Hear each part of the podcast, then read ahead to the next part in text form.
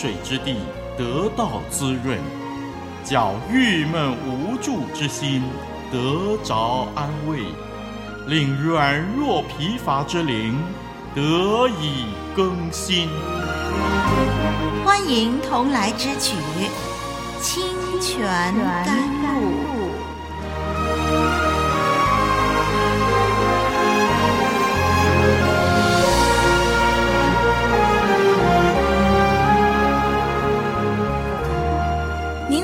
又是来到吸取生命动力的时间，我是丽文。这时候，让我们继续来看雅各面对以扫之前。发生了一件大事，也是他生命的转捩点，那就是与神摔跤。记载在创世纪三十二章二十二到三十二节。这段经文的内容大略的重点就是：当雅各预备好所有礼物，就把礼物先在所有家人之前送过去。那一个晚上，他先留宿在队中。但是他并没有睡觉，因为当他把妻儿送过了雅伯渡口，突然有一个人来跟他摔跤，直到黎明。根据我们这里经文的描述和后来在圣经何西阿书的解释，在何西阿书十二章就解释到，这个神秘人物实在是神的使者。或者说，有人这么说，神的使者就是代表神，所以神的使者与雅各摔跤，其实就是神与雅各摔跤。好，那么摔跤的时候呢，神的使者呢就摸了雅各的大腿窝一把，他就瘸了。嗯，这位神秘人物啊，就希望雅各呢可以让他走，可是雅各呢坚持要得到他的祝福才让他走。这表示雅各已经认识到这位神秘人物是从天上来的。当他想到他将要见以扫的时候，心里头很害怕，所以就很希望呢，这位从天上来的这位特别人物呢，能够祝福他，以致他心安，能够面对以扫。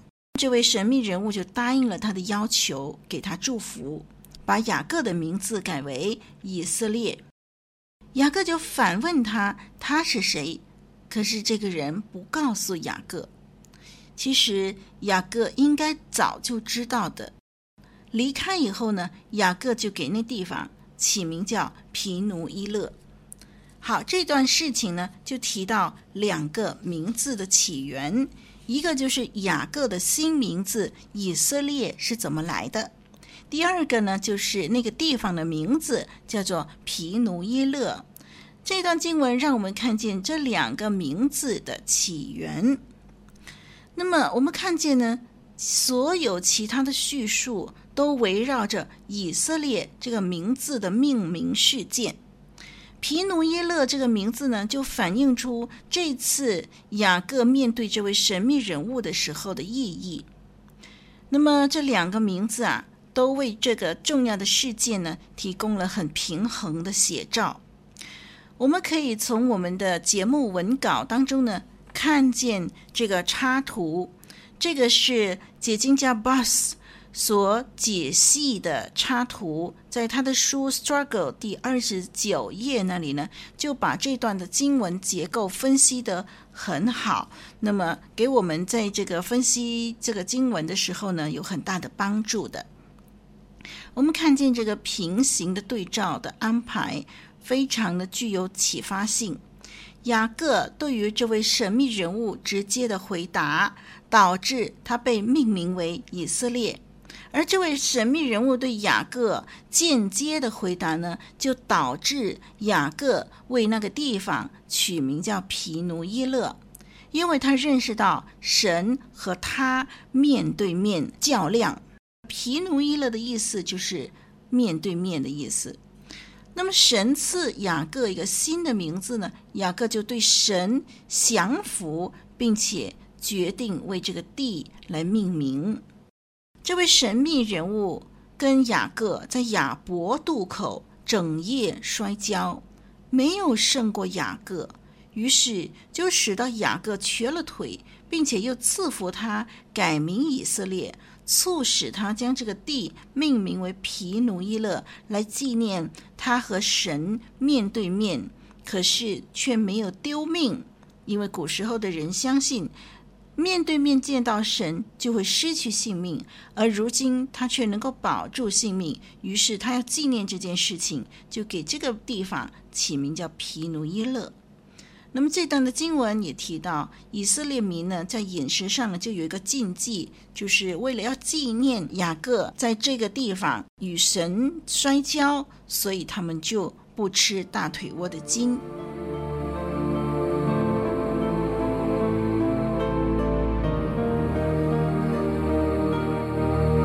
天地过去，主的话长存；天地毁坏，主的话长新。清泉甘露，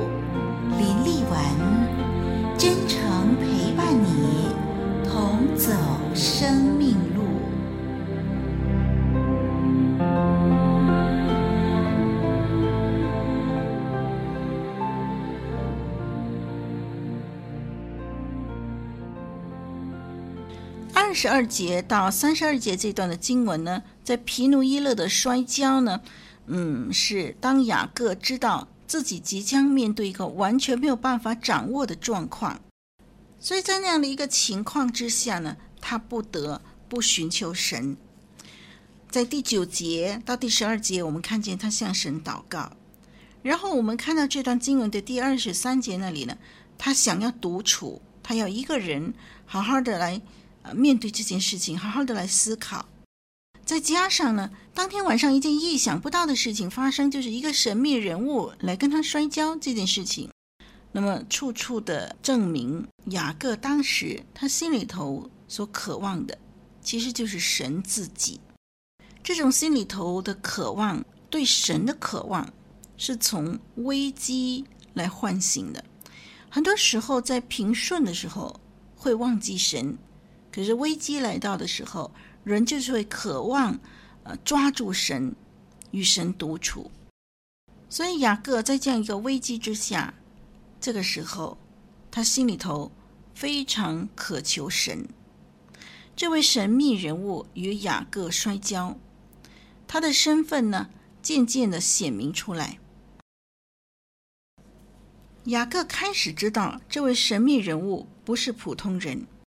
他知道，在人力的极限背后，隐藏着一个很惊人的能力资源。雅各知道这个人不是普通人，所以他抓住这个人，在这个人离去之前，一定要给他祝福。神不向雅各透露他的名字，就好像在士师记十三章十八节那里，神也不向马挪亚透露一样。神不向人透露他的名字，也不是每一次都是这么绝对的，因为在神这方面，门是敞开的，神常常也自由地启示他自己。比如说，在出埃及记三十三章十八节，一直到三十四章第七节，在对摩西的显现，在启示和保留之间呢，有类似的平衡。我们来看这段的经文，可以分成三大段，那就是摔跤、祝福和回应。时间的关系，我们今天只能够分析第二十二节到第二十五节。二十二节到二十四节上半段呢，这几节呢就记载了雅各和家人经过雅伯渡口。第二十二节是整个家族过河的摘要记录。从第二十三节开始，我们看到事情发展实际渡河的经过。雅各打发他的家人过河，直到自己也加入了他们。在这中间就发生了摔跤和祝福的事情。这段的经文很强调一点，就是雅各。只有孤单的一个人面对这位神秘人物。二十二节，我们先看看雅博渡口。雅博是什么地方呢？就是在今天名为浙卡河床，向西边流，经过基列地，穿过山的深峡，在死海北面大概三十多公里的地方。那么这条河的河水呢，就注入约旦河。二十三节到二十四节呢，我们看见雅各先打发家人前行，不是为了要保全他自己，而是他觉得在面对危机的时候，他需要一个人独处，好好的冷静一番。就在他独处的时候，神再一次的坚固他的信心。我们在面对危机的时候，也要记得给自己一个独处的空间。以便可以清楚的接收神给我们的重要信息，那么这个关键时刻可以帮助我们渡过难关。听众朋友，我们面对危机的时候，不要自己用自己的手段、自己的方法，退到神面前非常重要，因为在那里你才能够得到真正好的方法，才能够得到真的智慧。深切默想，彻底遵行，清泉甘露，